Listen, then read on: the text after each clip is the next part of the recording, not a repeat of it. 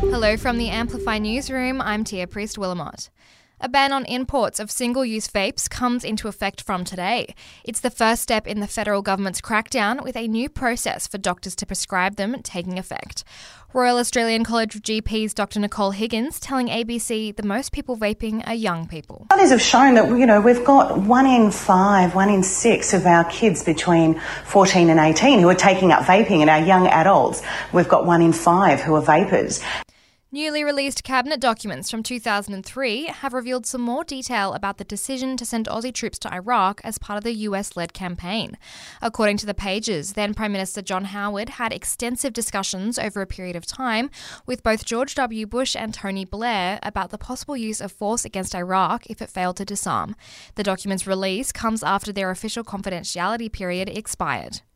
Court today for a 16 year old boy arrested yesterday after police found a replica handgun and roughly $4,000 cash being carried by him.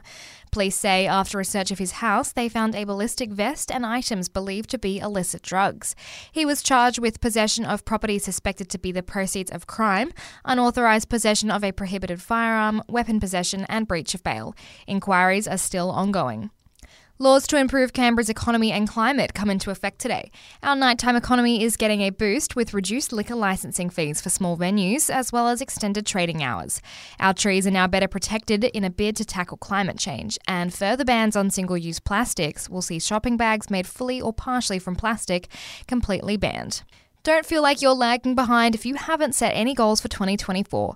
That's the message from psychologist Dr. Vivian Lewis from the University of Canberra, who says it's okay to not have any New Year resolutions. We don't actually have to restart at the beginning of every year. We can actually restart at any point and we can set new goals and new challenges for ourselves at any point.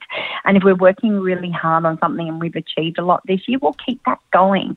100 Aussies have gotten the chance this morning to be the first people in the world to mint a coin in 2024.